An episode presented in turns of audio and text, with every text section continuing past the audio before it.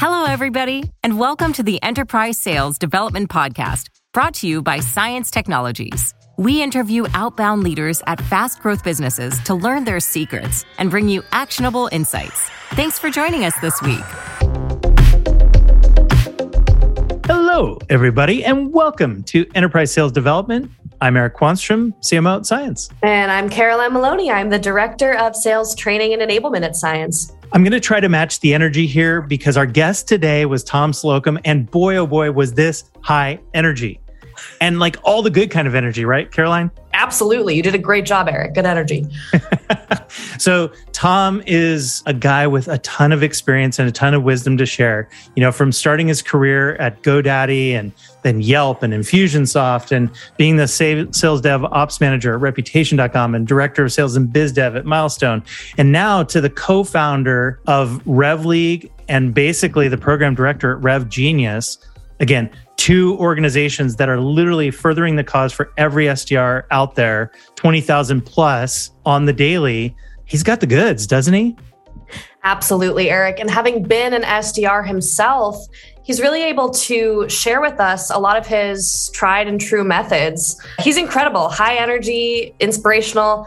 He goes into detail about how he effectively uses office hours too to coach his reps, which I think is a really interesting part of this pod that a lot of our listeners are going to take away a lot of value from. Love that part. Well, without further ado, and get ready for it, you know, strap in because here it comes, Tom Slocum. And we're back with Tom. And, you know, Tom, it's really exciting to have you as a guest on Enterprise Sales Development, largely because, frankly, this is your space, right? This is what you do. This is kind of like, you're like the proto guest, right? You've been a sales development manager. You now front and lead the community over at RevGenius. You've been kind of like in the seat as an SDR. You've seen every side of kind of like the sales development landscape. And I'm really curious, like, what are some of the things that you're focused on right now? Being human, changing the way that we go to market, you know. The times have changed, as we all have noticed. People are done with the over formality, the over fluff of everything, right? If I'm going to prospect you, Eric, right? Like, just be conversational. People are people. Like, I don't need this whole drawn out fuzzy words and buzzwords about my growth and, oh, you just got funding. If you've got real value for me, bring it. Get my attention. Show me what's going on. Maybe multi-thread within my team. Get some of my end users getting riled up and champion for me. But just be human and have a conversation. So the big focus is, in my mind, in my own outreach right now, I'm back in the trenches myself. It's just being conversational and try to just bring value, be very quick, and get people to take action. And that's kind of all I'm doing within my messaging, my sequences. Everything I'm building is finding a way to scale that personalization a little bit and, you know, be more effective in the outreach there. And that's what we're teaching within RevLeague and the community part. That's kind of where we're focused right now. It's just getting back to being human. I think everybody's just so overwhelmed with all the noise on LinkedIn and everybody's saying to do this and that, you know, I'm thriving right now because I'm very simple. I'm like, hey, it's not that hard. Here's my script. Here's what I'm doing. It's not all great, but like, it's working, right? Like, let's just be human. So that's where I'm at right now. Yeah, that's awesome. And what do you think, and I love that goal, by the way, just being human. And what do you think, how do you coach simplicity? Like how do you get naturalism out of the people that you coach and train? I make it relatable. I think that's one of my superpowers. If anybody ever asked me, is the way that I can simplify things. Because again, it's kind of like when you went in tutoring in school, you know, they always made the funny jokes in the 90s, like just make math about cheerleaders. The guys will figure it out, right? You got 5 cheerleaders, you take away 3, whatever, right? And so you got to just make it relevant. Eric's dying right now. But you know what I'm saying, right? Like it's about simplifying and making it relatable to the person. So I teach formulas, I teach frameworks, but I do it in a way that, Caroline, let me understand you. What's your why? Who are you as a person? And then figure out how to take these complex elements and put them in your world. Right? What is it that strikes it for you? Because money, promotions, all these little things aren't for everybody, right? Like you have a big team. Not everybody's going to be your top 10 chasing the dollar signs. Right. So, you know, the way I explain to them, because they love money, I'm going to do a little bit of different analogy with them versus somebody else that's like, I generally just love winning and I love to help people. Great. Let me show you how important a meeting booked is or what that actually means for them and why, you know, passing the handoff to the AE makes sense, right? Or why these note makes sense. And we just simplify that way just by making it relatable, because then they get that aha moment. They're like, man, I overcomplicated that so hard. Like, okay, that's all it is? I'm like, that's all it is. And they're like, okay, I got that. 5 days later, they're booking meetings like a champ. And they're like, man, this was a lot easier than I thought. So it's kind of the way I approach it. It's funny you say that, because another word that, and you didn't say this, but I this is the way I'm kind of hearing it, is relatability is really about providing context for the situation. Yes. And kind of where that conversation starts. Yeah. Yeah, I lead with the 3 R's. This is my formula. I put it in my about me. This is, you know, it took me a long time to realize I had a formula. Most of the time people ask like, how do you do so well? You're like, I don't know. I just do it, right? You don't have an answer, but you have to go inward a little bit. There is a science to sales, and there are formulas and there are processes that subconsciously you're doing. You just have to figure those out. And one of them for me was my 3 R's: research, relatability, and relevance. What it always came down to. Literally everything I did, every script, every email, every conversation I won, you took away at the base of it. Tom, you showed up with your research. You knew exactly who you were calling and why. 2, you tied in your research to actually make it relevant to the message you were going with. And then 3, you were just relatable. You made it in my terms. And that's where buyer personas, knowing your ideal customer profile, right? Eric, when I came on the GTM game, I knew you, right? I knew exactly who I was playing to. And I could have went 15 different ways, but I knew the way I had to go with Eric, right? I knew Eric a little bit more than I needed. I knew exactly what I wanted to pitch him and why. And then I brought in that relevancy. Too many people in their emails will bring in a tie-in or a research point, but it's so off base, it doesn't even tie into the message. Don't mention that I love surfing if surfing has nothing to do with your offering. Like, now if surfing makes sense, like, hey, riding the wave or getting on the belly and doing, you know, all these tricks is how lead data management is, right? Okay, that makes sense. Now I'm speaking Eric's language or Caroline's language, but to mention that and then go completely off base with feature dumping and, oh, my product's so great, you know, you lose the entire message and you end up in a spam box, deleted, hang up. So those are my kind of, my formulas, those three R's there. Yeah. And it sounds like, and with that first R, right, with research, it sounds like you're really able to accurately define the difference between, personal and personalized. So what are some of the tips that you have for SDRs as they do their research to personalize at scale with relevance? What are some tips that you found successful there?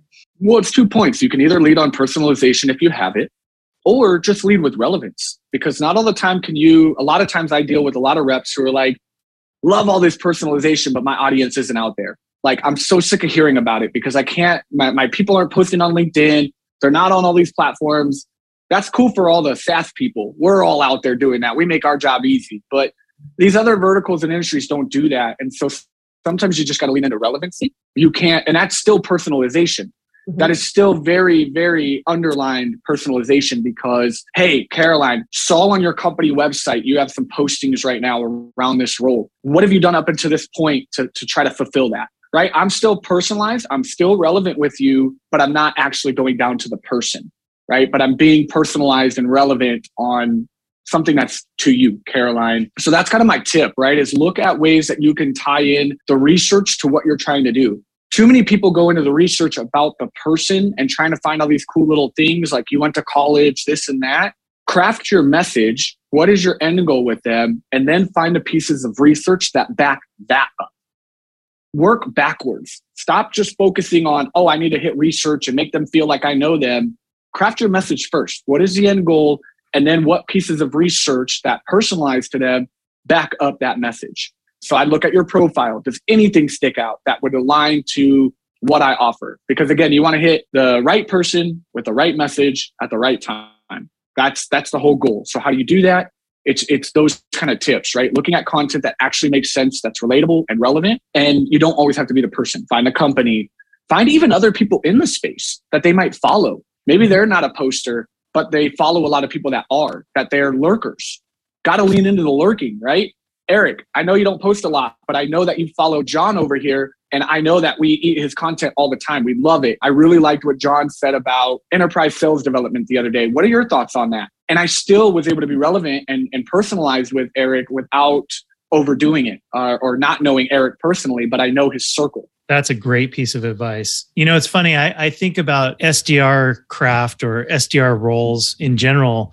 And I always keep it real with our own staff, our own hundreds of SDRs, where I say, you know, your job is impossible because you're calling on, you're writing to, you're reaching out to people for whom you've never done their job. You know, whether that title is a C-suiter or, you know, VP of marketing or something arcane like a facilities manager, the chances are really good that you've never done that job because unfortunately SDRs themselves aren't a good target to reach out to themselves, right? Like SDR on SDR action to set up meetings.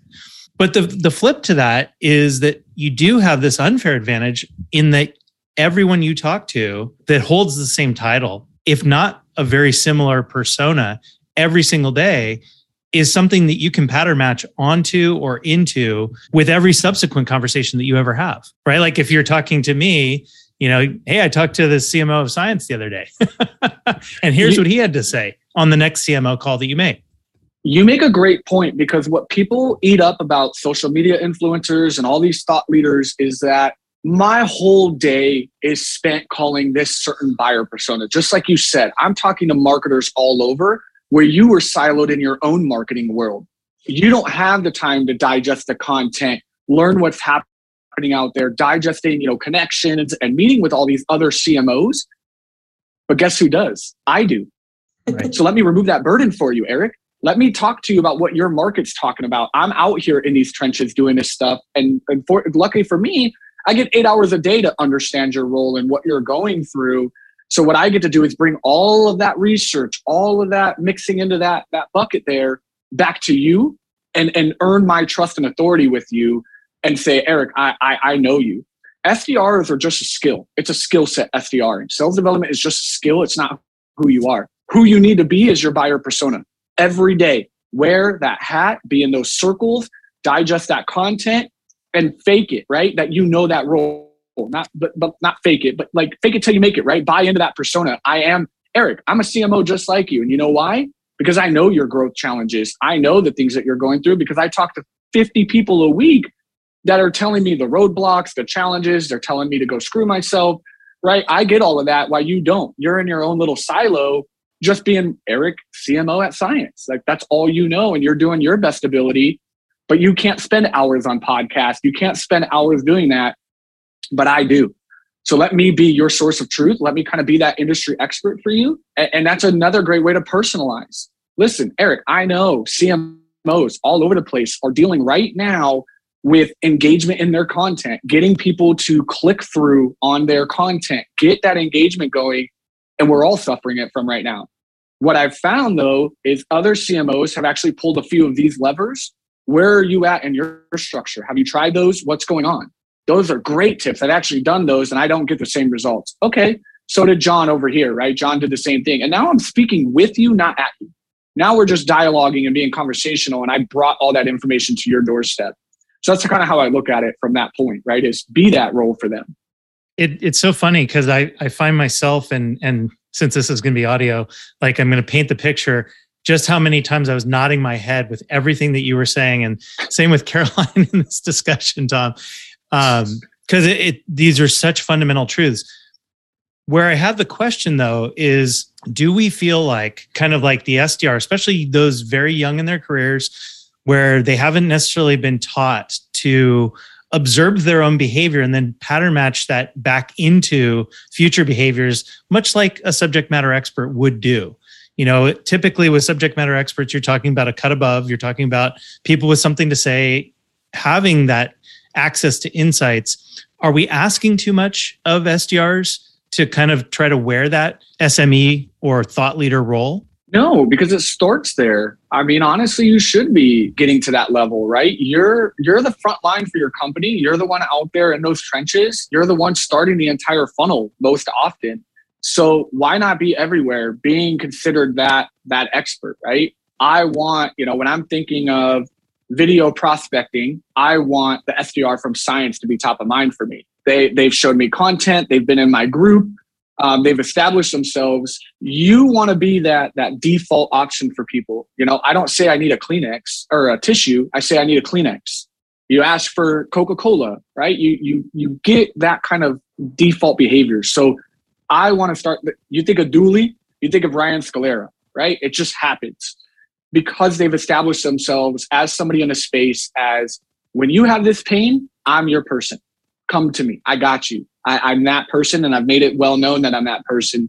So I think SDRs should be leaning out more, creating their brands, getting themselves out there, earning that trust so that when you pick up the phone, the unfamiliarity is gone. When I started building a brand, my cold calls improved 10x because I could pick up the phone and now everybody's like, oh, Tom, yeah, what's up? I know you. I see you everywhere. How are you doing? And I don't have to go through a 30-minute spiel or 10-minute spiel of just having to get you to know who I am first. Such a waste of time in your cold call, right? Like if I could just call you, Caroline, and she's like, oh, it's Tom. Yes. Oh, I bet you're calling me around sales development. What you got? She already knows and I can get right to it, or she's going to tell me, I don't want to talk to you right now. I'm good. So I think you should lean into that and become that thought leader. Push yourself into this space. Be the person that knows that information and be the resource. Be the Google of your own industry. Straight up, let people come to you and get the answers for what they're looking for because you're established yourself that way. Absolutely. And what advice do you have for SDRs or anyone really who wants to bolster their LinkedIn presence? Because I think it's a platform that a lot of people have some preconceived notions around, you know, how often I should be posting, what kind of content, I should do this 3 times a week. I should, you know, so what are some of your, tips for folks looking to enhance their presence? So many people think it's the creating the content, and that's not even it. That is so surface level thinking with it that you should be creating content. Show up. That's it. Be seen. And what I mean by that is just drop your nuggets of stuff that you know. When you're going through your feed, engage. Say hi.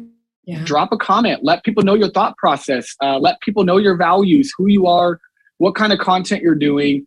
You don't have to be creating. Just let me know that I see you. And that's where I would start.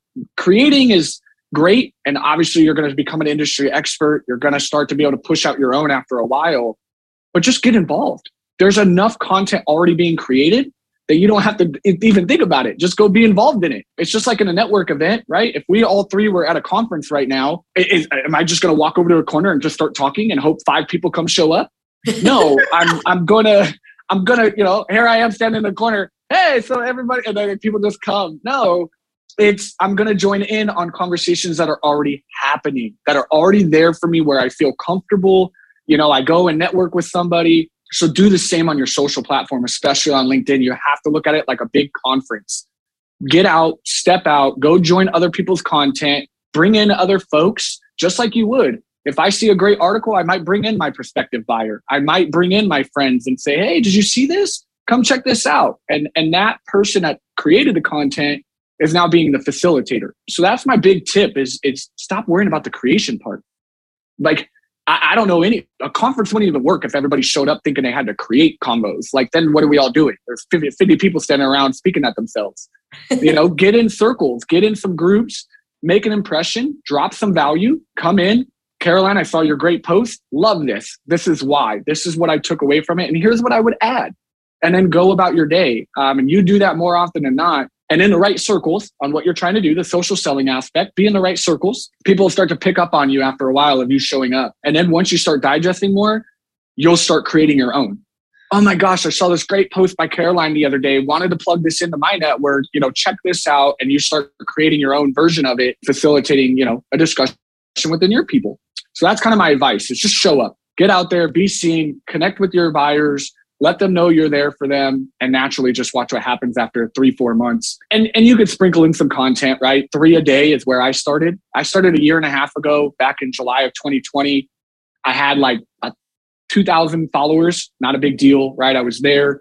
And then I just stepped out and started engaging with people. And then after engaging, I started creating. And I was like, okay, now I have my own ideas. I'm kind of getting confident. I see that people are supporting me. They like what I have.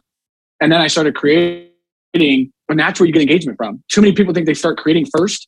Well, you can't. Nobody's going to come. Go get your base first. Go build a community of people first, then step out and watch what they do for you. Yeah. It's funny. That exact sequencing, it occurs to me, is sharpening the saw for every skill that an SDR might need in their skill set, in their every tool in their toolbox, isn't it?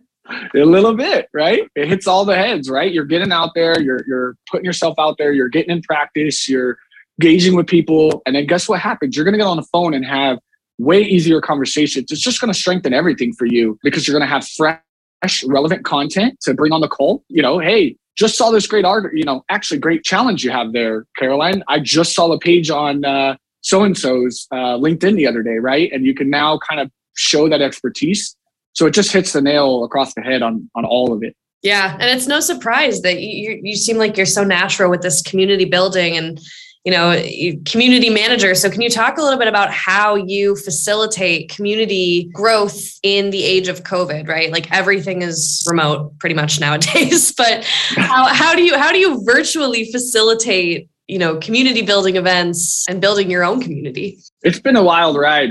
COVID changed the world, right? And we all got pushed aside to four walls, virtual walls, all that good stuff. You know, and in sales development, speaking about what we're talking about, the buzz of a sales floor is so important. It really does elevate each other to do a little bit more, to have that competition, that smack talking with one another, that rallying behind one another, or just being able to pick up little nuggets from hearing somebody else talk, right? And be like, hey, oh, I hear Caroline over there. What's she saying? And then you kind of tune in.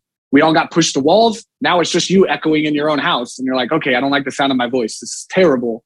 And, you know, you're just going through the motions. So community played a big part for a lot of orgs because you're able to bring people together, let them have that virtual floor together. And that's what we're doing in RevLeague, right? We build that floor for sales development. But for me, community is just about letting people feel seen, heard, and valued. That's what people are longing for. I mean, it's just to know, hey, I'm not alone. You know, and that was the biggest takeaway from the past 2 years. And people kind of got more connected than ever. The walls got broken down a little bit and people were like, huh, we're all really alike. Here we all are. I didn't know. We were all running our own direction in this fast-paced world that, hey, I'm not alone. You know, these pains are tough. You see working parents every day talking about it on LinkedIn and sharing their wins. And that's a small micro community, right? They feel good that other people are stepping out and saying, hey, yeah, I might be 5 minutes late to your meeting, but I got a crying baby. What do you want me to do? Right. And now it's a little bit normal. And so you just find ways to build that within your community. You find ways to make them connect on relatable things. Let them feel seen. Let them feel heard, you know, without them having to come to you. You've got to be 10 steps ahead on what's going on and kind of see, and then just step out and say, hey, anybody else feeling like this? And then you get 5 raised hands and now you've got a new event or a new community program because you start to realize, you know. And so that's kind of what I've done as community manager within RevGenius is just make people know that like I'm here. Let me know what's going on. Where are you at? And then find a way to make micro communities because we have 20,000 people. It's very daunting. You get in and you're like, what the hell do I do? Cool community, but like, what do I do? So we try to get into some micro things, get you connected on a smaller level, whether that's a chapter program with people local, right? You're in Atlanta, join the Atlanta chapter, get with people around you personally. Oh, you're a working parent? Join the working parents channel. Or, oh, you're a woman in sales? Come be with other women in sales with Rev Women. And we find ways for you to connect within the community on a little bit of a granular level. And then we're all winning together at a big giant level. That's awesome. That sounds like a winning formula for success, to be honest.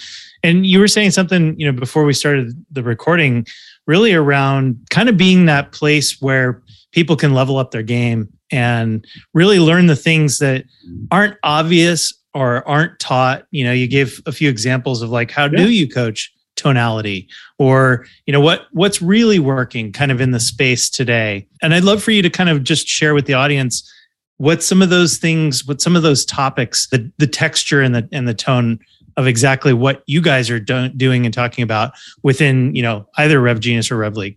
You know, and we talked about it early on, is the biggest thing that anybody ever learned in sales, and when I even started my career, is you had to learn by doing and just get practice. There wasn't a lot that you could, again, you can read, you can digest, you can do a lot, but how do I actually practically apply what I'm digesting? What are the pieces of that article I read that are the most important? You know, like you mentioned, tonality. You can't learn that on Google and LinkedIn. There's no audio files. You can't click and they're like, hey, do this kind of tone, click this sample. Okay, you hear it. None of that exists. So how great. I read the script on HubSpot. It says to say it like this. Cool. Go back on the phone. I fall completely on my face when I read it verbatim. Well, okay. Yes, but there's a little bit of finesse in there. You got to tone, deliver it, mirror your prospect. That's great, but what? How do I do that? So within RevLeague, what we're doing with our sales development program is building a lab.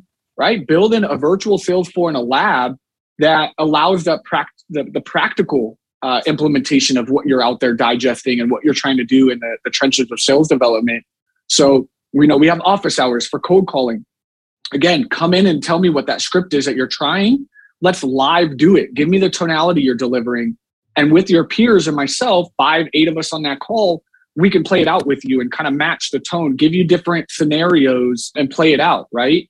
And we really play it out, not the fluff stuff. We're not going to try to match, exactly what you want us to say. We're going to push back and give you that practice. Same with emails. We're tearing them down in email office hours, right? Like, here you wrote it up. It's not working. Let's take a look at why. Let's find out the messaging, what it's saying, and you get real people. It's like having a soundboard. That's all. Just something to bounce off and say, listen, this is where I'm at. How can I be helped? Because this stuff can't be learned on Google and LinkedIn. And a lot of it's outdated now, unfortunately. Like, it's all new times. Like, all of us are at point, it's kind of like in sales when every month we start back at zero. You're like, hey, you killed it last month, but we're leveled for today. We're all at zero. I feel like the entire kind of sales world got put back to zero and we all reset. And now you're finding new people stepping in with new innovative creativity and new things leveling up because the old tactics aren't there. But now with all this new stuff, all you're hearing about it. So how do I apply it? And that's what we're doing in the community, is just really getting in the lab, putting in the practice of the muscle, getting to work with your peers, because you can't learn this stuff just digesting. You've got to do it. You've got to put it into practice. Yeah. Office hours. It's such a cool thing that you guys do. I love that. And I'm curious, I'd love to hear more about it. Is there kind of a structure laid out for those office hours, or do you really just like to sort of sandbox learn with them? We sandbox it, right? It's not really a structured thing. We do them every bi-week on Tuesdays and Thursdays. So Tuesday is email and Thursdays are cold calling. And the members come as they need, right? They're optional. We're here. I've got some subject matter experts, not thought leaders, not gurus, but people that are actually doing that job, right? That are actually cold calling every single day. So we can talk and give you real feedback. People that are actually emailing and finding reply rates over 10%. And then I have my sponsors, some people that will come in like, Lavender, Mailshake. They'll come and host email office hours and be that subject matter expert and give us little tips. But it's a free form. Last week, we built an entire sequence with somebody in an hour, right? We got on a screen. They showed us what they were working with, and 8 of us helped them build a sequence. How cool is that? Where do you get that? You don't get that off of Google. You don't get that out of LinkedIn. But in my community, we got you. Come show us what you got. Be open with it. And everybody's down for the growth. And then they go and implement that sequence. And they're like, I booked 4 meetings already. This is awesome. And now they have something that actually works. And then we all get to tinker with it too. So we're actually, I feel like we're creating the market trends within my community. In some fashion, we are creating new things. And once we see they win, we're sharing it to the world before it's too late, before it becomes the best practice.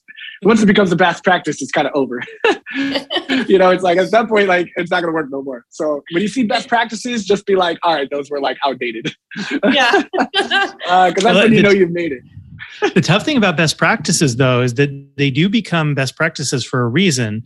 I always find this discussion to be fascinating because it's like, what are the universal things that will almost always work, right? Like, for instance, guidance that we give here at Science that'll, frankly, never change. I can't ever picture us saying, don't put the prospect first. Don't wrap all of the language that you're ever going to use in an email, in a LinkedIn outreach, on the phone, really on any medium where you don't consider the prospect first before yourself, before your offer, before your value proposition. Because if you're putting the prospect second, then you're never going to even get to number one, to be honest with you. 100%. But that's like a best practice, but it's also kind of like a truism. And so I'm wondering where, and as an expert yourself, like where in your mind do best practices end and gimmicks begin? Or like, where everything gets kind of like overused and then we all get sick of it and we pattern match against it.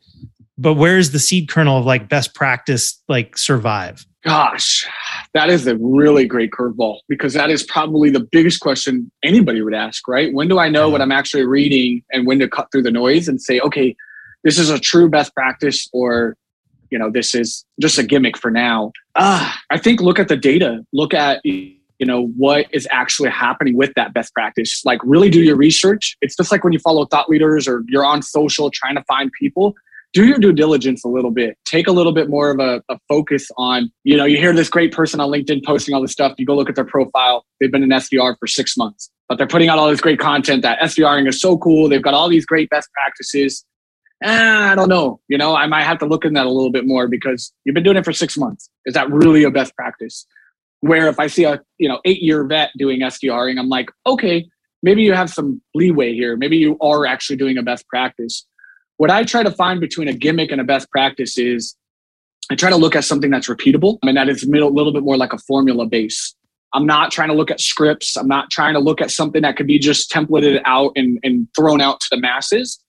What I want to find is things that are best practices as far as a formula, you know, that can help me kind of cater this best practice to myself in a way that makes sense for me. You know, I'll go to HubSpot. I used to look up a lot of HubSpot articles on email templates and try to figure out what was working, what was not. But I never just copied and pasted and threw those in my sequence. I just looked at the formula, the baseline of what that best practice was trying to tell me, and then apply it to myself and see what my data would give me using some of that. So it's kind of my answer, right? Is look at data, do some due diligence in it a little bit, maybe talk to some other SDRs. Hey, have you tried this? You know, what are your thoughts on this practice? That's the beauty of community. That's the beauty of networking. That's the beauty of showing up. So you can have some friends to be like, hey, before I just load this up in my sequence or start saying this on a cold call, have you heard this? What are your thoughts? Like, is this working for you? That's kind of how I look at it, because anybody can say best practices or best of anything. We saw the BetterUp or the Better.com CEO be listed on LinkedIn as a top company in 2021 to work for, and then he laid off 700 people in one day on a Zoom. But, you know, LinkedIn said they were the best company to work for. So, you know, that's a gimmick versus the best practice, right? It's you just got to do your due diligence and not take everything at surface value. That would be my tip if I could give any kind of answer to that. Yeah. And to the point you made about, you know, running it by folks, right? Like what do you think when you coach, what do you think is best? One-on-one coaching, right? Like one-to-one, you know, role plays, call analysis, mock sessions, et cetera. Or do you find that it's better to do that, but in a larger group? What do you think some of the benefits are there? I think it's a mixture. It has to be a hybrid. You've got to do the one-to-one because that's a safer environment. You got to remember, not everybody likes the public stuff. You don't see a lot of cold callers out there doing it live. You know, they're great at what they do. They just don't like that. Like, they don't like being out there exposed and vulnerable. So I usually want to do a mixture, right? I do a group setting because I don't know everything. And any leader that has an ego like that is the problem. Let your team help each other, right? Like, let them do the stuff that they're doing and you guide. Give your tips, do what you need to do. Let them in that group setting work it out. I've left my teams. I said, listen, I'm frustrated. You guys are struggling. And I pulled the power move. I closed the door and I say, your manager's not here. Go and do it. You all figure out your game plan. And I'm going to go, you know, focus on something else. They then get to talk, right? And you know, they do the whole thing and then they come out and they're like, that was great. We really got to talking and like, we're going to do it. And then they go kill it, right? Because you're out of the equation.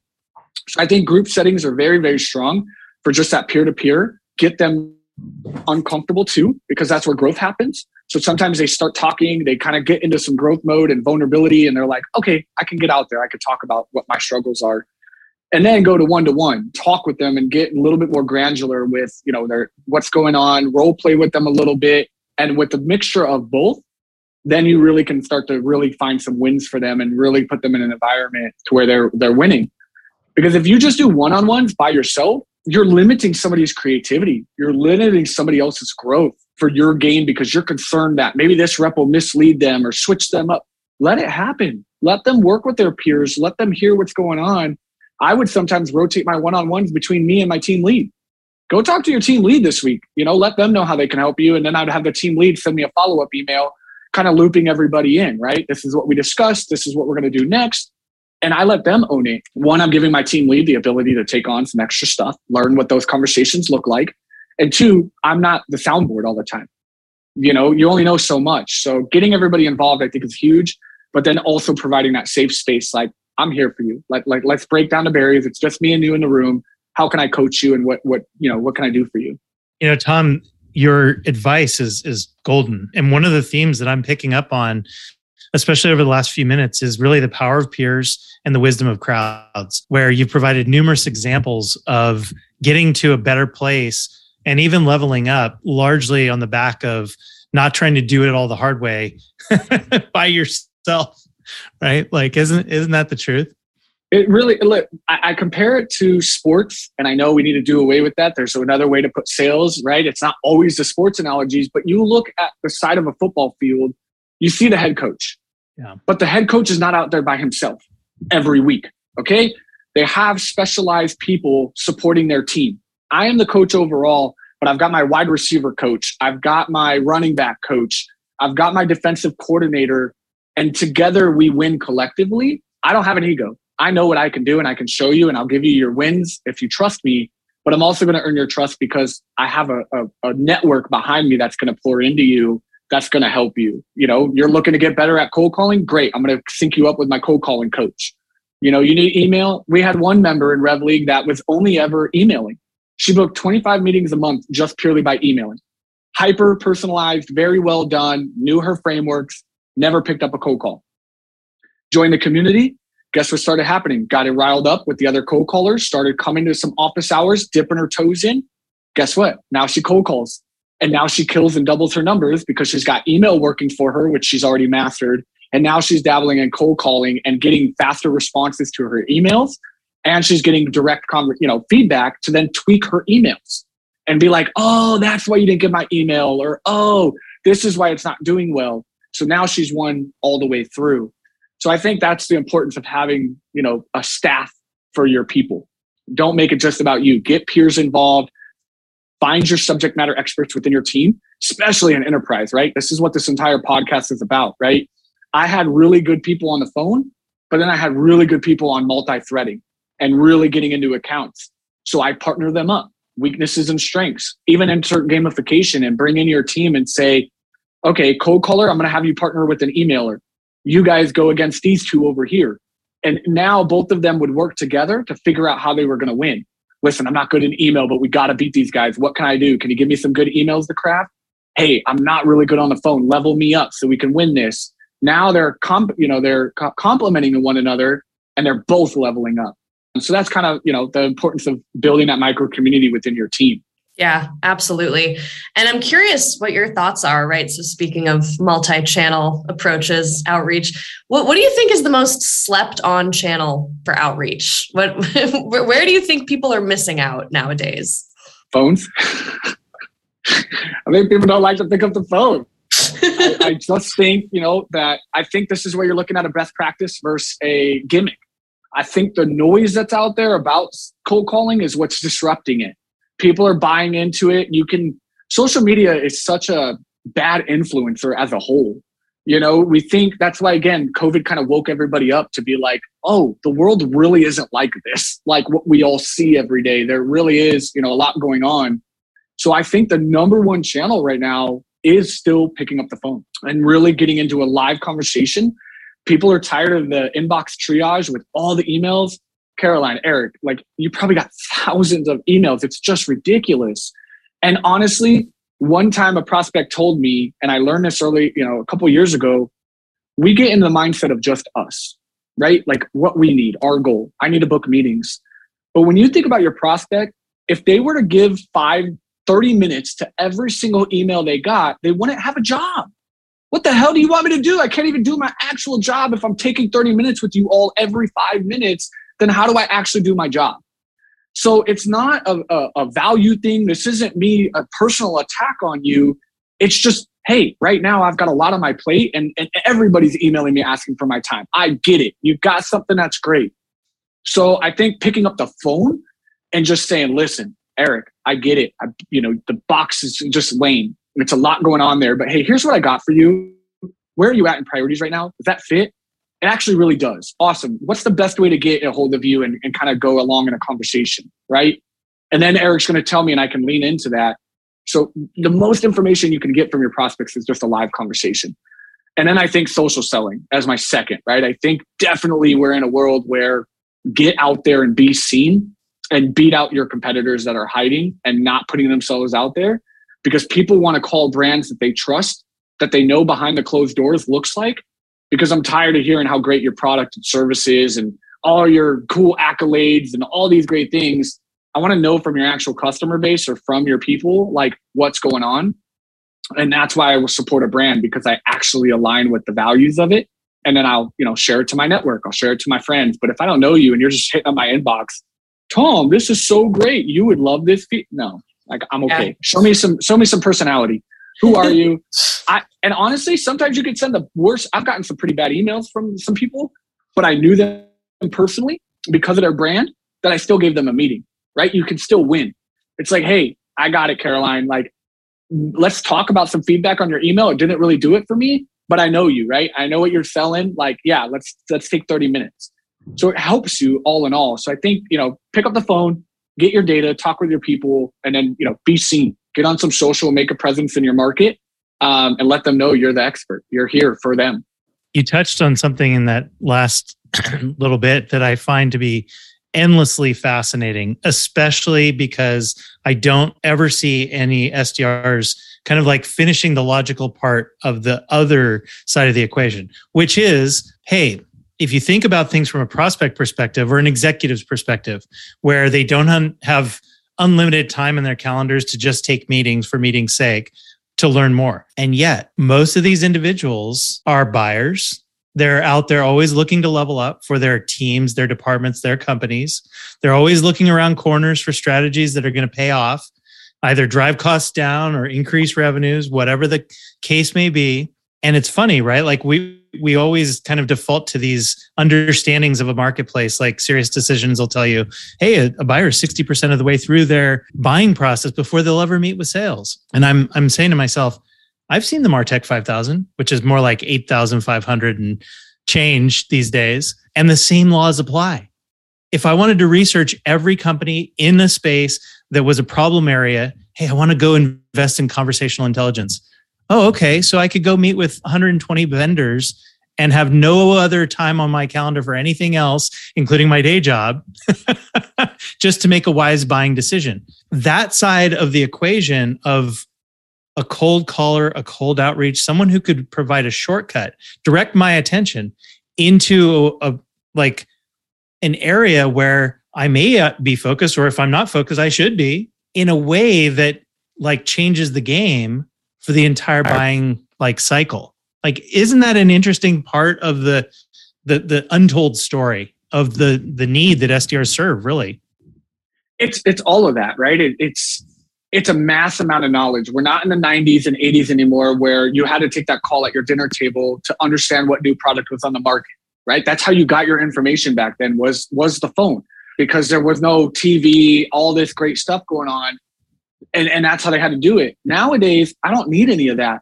Now the purpose of a sales development rep and what they're trying to do is be that pattern disrupt and try to cut through the noise and say, listen, Eric, I know you're evaluating conversation intelligence. You mentioned it. I saw it on your LinkedIn, right? This is where you're at. What has been the biggest challenge for you in analyzing all the 120 that are out there? What have you done up until this point? Well, I've done this, this, and this. Awesome. So is so many others. Let me show you something that's going to bypass all of that, because you don't got 6 weeks to go through that. I've got 2 weeks that I can do for you and help you. Do you have 30 minutes to kind of talk about that and squeeze me in? And we can show you some ways to get to your end result faster, because you don't have the time, but I do. I do this for a living, Eric. I'm talking to everybody. I know all the tools. And even if mine at the end of the day isn't work for you, I'm going to show you what you need to be exploring, what the real differentiator is in these tools, and help you in your hero's journey to get to where you need to go, which is you need to be analyzing your conversations a lot faster, making sure your reps are doing the right practices. So do you have Thursday at 2:00 some time? And I can show you a couple things. Right now, I cut through the noise. I'm out of the way. Like, I'm helping you to your hero's journey. That, like, take the burden off your prospect, be that pattern disrupt, and say, listen, I know your space. I know all the tools. What the problem is, everybody just goes in with their tool. They're trying to sell their tool.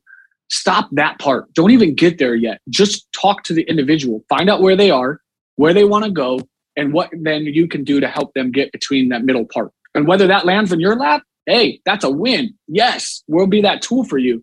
But if it's not, I'm still going to help Eric and get him to where he needs to go, because when he then has another moment down the road, he's going to remember me, and he might kick me somebody, or he'll be like, you should talk to Tom. He really helped me on my journey. Why don't you connect with him and see if, he might be able to direct you.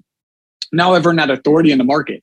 Now all the CMOs are talking about Tom and they're like, man, this guy, he really knows the marketing space. You know, it sounds like you have some challenges there. Talk to him.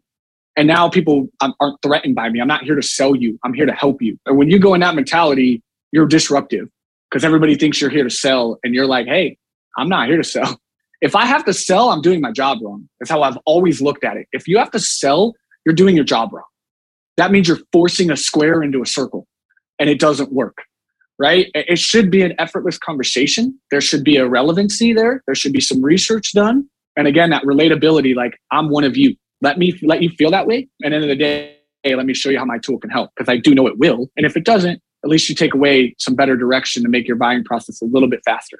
Some very wise words right there. I almost want to like pivot off of that into, you know, because we're running a little bit low on time, into what are some of the ways, and boy, oh boy, Tom, you're involved with so many different projects from RevGenius to RevLeague to Dooly to you're a strategic advisor at Sendoso, member of Modern Sales Pros. You've got your own or had your own podcast. Where can people get a hold of you? And what are some things that you're working on that you'd love our audience to kind of check out? You know, everywhere, right? So I've got a lot of content on LinkedIn. That's where most everything, that's where I live. That's where I breathe. I'm trying to diversify and get on Twitter and do my Instagram and kind of be there. But LinkedIn's where I'm always at, where you can find a lot of my content, everything I've been featured in, you know, and then RevGenius, right? The community. Come be a part. It's free.